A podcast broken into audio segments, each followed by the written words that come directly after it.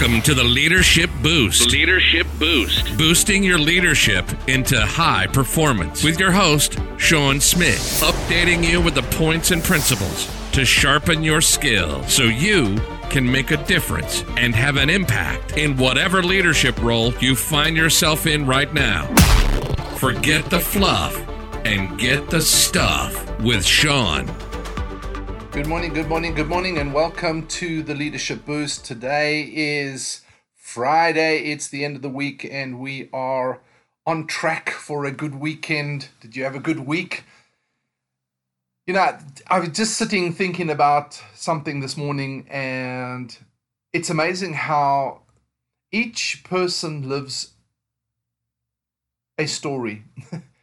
each person lives their own story and your story is defined by the experiences of life. I say it's like your storm defines your story, and your story defines what you're passionate about, defines what you what is important to you, what do you focus on, not because it's the past, but it's it's like the past in fact generates a passion, a conviction. It gives you your sense of mission to where you are going. Often think about Mother Teresa, where she was in India and stepping over, you know, dead bodies that had starved to death during the night on her way to school. And that whole experience, that storm of a life, that emotional sort of situation that she had to face every day, began to define a story in her life that she one day just said, you know, I cannot take it anymore. I have to do something about this. And her prince, the principal of the school said, what, what can you do? And she said, I, I'm going to feed the poor. And she, he said, but there's so many, there's millions. And she said, yes, but I can start with one. I can start with one. Give me my paycheck. And she resigned her position as a teacher at the Catholic school, took her paycheck and began to buy meals and began to feed one at a time.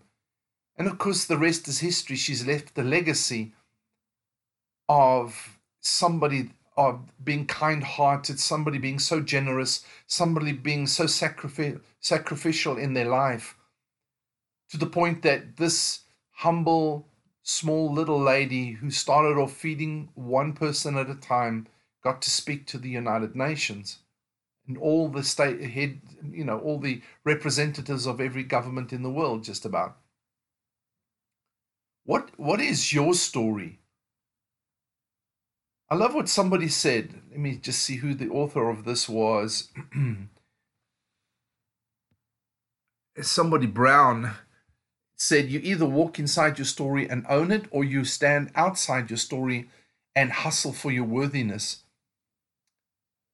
and that's the thing about it is is that if we don't own our story and begin to walk out what our story is defining as our mission our assignment our purpose then we are constantly still trying to find identity trying to find what is our purpose trying to find what is it that we bring to the world. For me it was not a happy story. And I think I think many storms, many storms are not happy occasions. When when Jesus and his disciples were going across the uh, the sea, and this hurricane force storm began to wash into their boat to sink them. They thought they were going to die, and they woke up Jesus, and he calmed the storm. But uh, I when I read that occasion, it's like that became the defining a defining story. And for me, it was like when I looked at that, I thought we all go through a storm, and every storm has a story. And mine, like many I've heard, aren't happy storms often. Storms are not always happy occasions. It's like a storm. it's just a, it's there to sink you. You feel like you're going to be sunk. It's but it's what you do in that storm that defines the story. And you need to go back and look at every storm and find your story. What have you been through and what is the story that comes out of it? When I when I when I ended up sitting in my lounge and sitting with two people that loved me enough to be there, two friends, dear friends, and everybody else was gone. It wasn't so much that I'd lost my position or I'd lost what we'd worked for for 15 years, 20 years.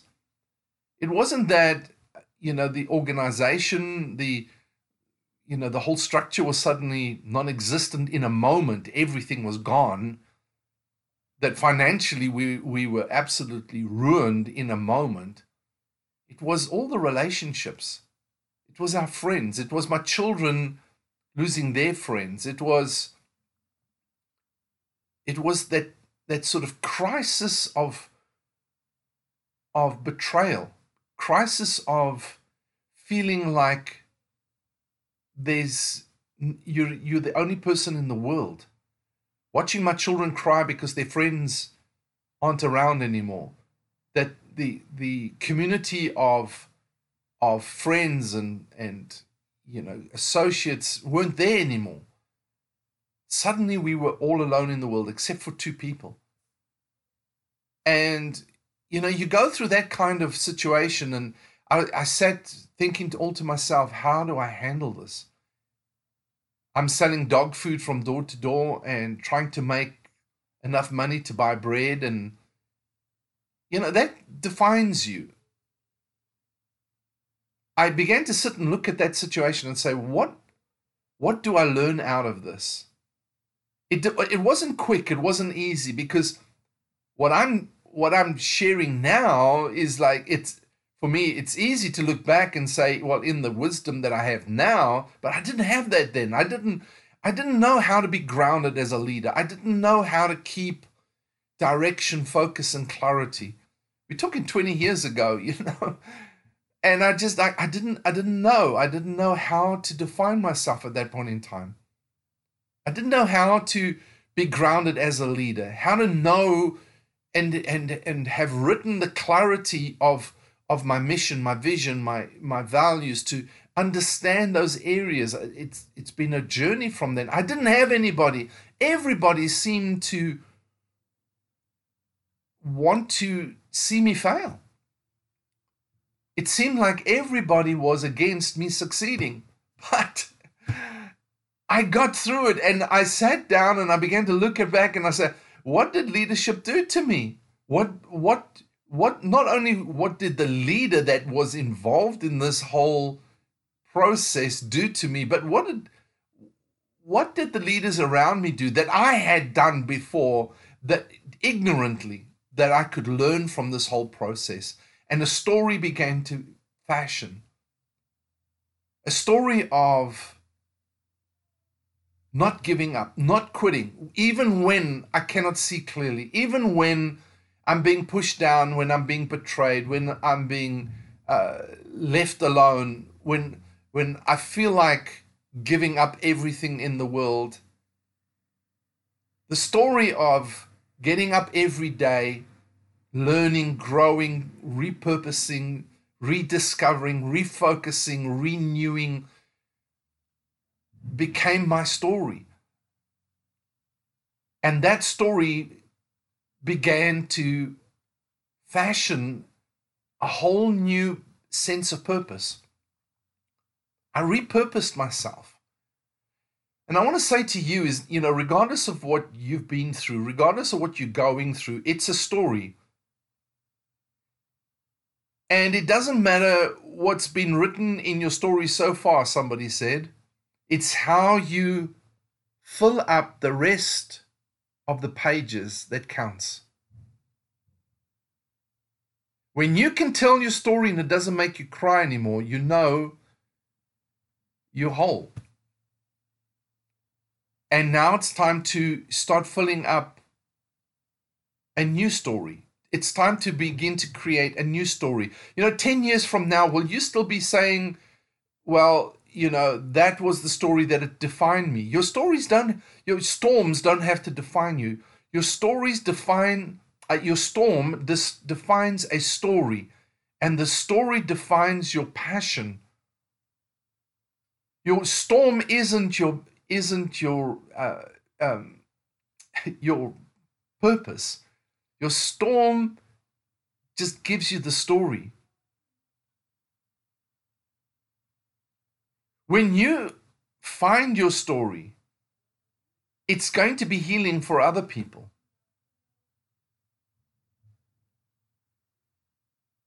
I've quoted this quote before, but Maya Angelou said, There is no greater agony than bearing an untold story inside of you. And today I just, you know, I thought about that moment when I was sitting in my lounge and I, I was just devastated. Everything around me had collapsed within within a few months, and and everything I had dedicated my life. I had worked like eighteen hours a day to to to build what I what we had, and and suddenly it was all gone and I, I didn't have any sense of what else there was in my life i didn't know what else there was. I didn't know what else to do in my life. And I, i'm not the kind of person just to con people and get up and and you know just make a con out of it. I, I couldn't do that. I i had to discover who i am and work from there. And i think about that moment when i was sitting there just devastated. And how different it could have been if I had had somebody to help me get clarity at that point in time. I was hurting so bad inside of me. That sense of devastation was so deep. And I didn't know what to do at that point in time. And, and everybody had a different point of view and a different perspective. But I think that the biggest thing I needed was to turn the pain into a story, to turn the storm into a story. One man spent two hours out of his busy, busy schedule and allowed me to talk. And, and at that point in time, as I shared with him the storm, suddenly it became a story. It was history, but with a story now that I had. The tears weren't there anymore, healing had come, wholeness had come. And now I had to find, refind or rediscover the purpose. I wish I'd had somebody to sit with me and say, This is, well, not say to me, but guide me into rediscovery and to repurpose and to refocus and to renew. And that became my passion. My passion is first to help leaders find that confidence, find that grounding, not to constantly live in this place of insecurity and in, and lack of confidence, this this place of constantly getting it wrong and people get affected by it. But to actually find and discover who they are, what is their leadership, what is their story, and begin to live out of out that story. Begin to live that into their passion into their assignment, into, into their purpose in life and in leadership. That became my passion. What is your passion? What have you discovered about yourself because of your story, because of your storm? What have you discovered about yourself? What have you discovered about your gifting and about your assignment that you have in this world? What what story are you holding back that people need to hear? What is there in your leadership that you need to be passionate about that can actually bring healing and wholeness to other people's lives, encouragement and and can bring uh, inspiration to their lives? Because you are in a position to be so influential because you have lived through a story. It might be different. It might be a different story. It might be a happy story. Your storm might not be that big a storm. You, you know, you might have had a, a wonderful, wonderful situation that you can communicate now. It's not just has to be bad all the time. And you know, I once was a a um, Hulk, and now I'm a doctor, kind of thing. It doesn't have to be that extreme it could be good it could but it could be that you've been through something that others are going through that they need to hear about and i really want to encourage you to discover your story to Begin to share your story. Begin to live it out in your leadership. Begin to make take the first step towards finding what your story is and how you can live it out to help others. All right? So today I just really wanted to focus on that is what what storm what what story have you learned out of your storm so that you find the passion and purpose that you can share with the world. I hope that makes sense.